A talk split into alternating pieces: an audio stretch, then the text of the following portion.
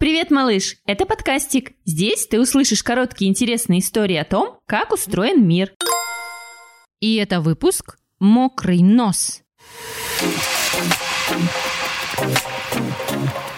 Собаки все такие милые. И большие, и маленькие, с висячими или стоячими ушами, короткими и длинными хвостами, с высунутыми языками, складочками. А на нос собачий ты смотрел?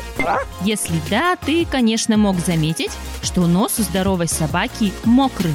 Но почему? Собака его облизывает, может, увлажняющим гелем мажет из тюбика, то и дело сует его под кран с водой, или нос у собак просто всегда сопливый. Нет, нос точно не сопливый, потому что то, что он мокрый, говорит о том, что собака здорова, а не наоборот. Почему? Здесь все просто. Главное чувство-ориентир собаки – обоняние, нюх.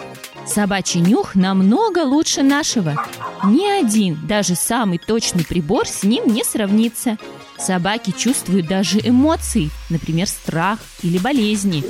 Чтобы нюх был таким замечательным, даже ноздри работают отдельно, поэтому собака может различать одновременно несколько запахов.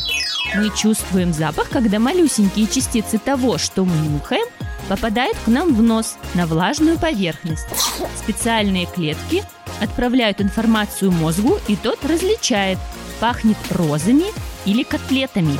Чем больше эта самая поверхность, которая улавливает эти частицы, тем лучше обоняние или нюх. Именно поэтому нос у собак влажный, чтобы было больше места для того, чтобы ловить запахи. Не только ноздрями, но и наружной частью носика. Увлажняется собачий нос специальным веществом, которое там же и выделяется. Ну и облизывают они его тоже. Слушайте сами и включайте своим детям бесплатные аудиоистории о том, как устроен мир. Вбивайте в интернет-поисковик слово «подкастик». Будет весело и интересно.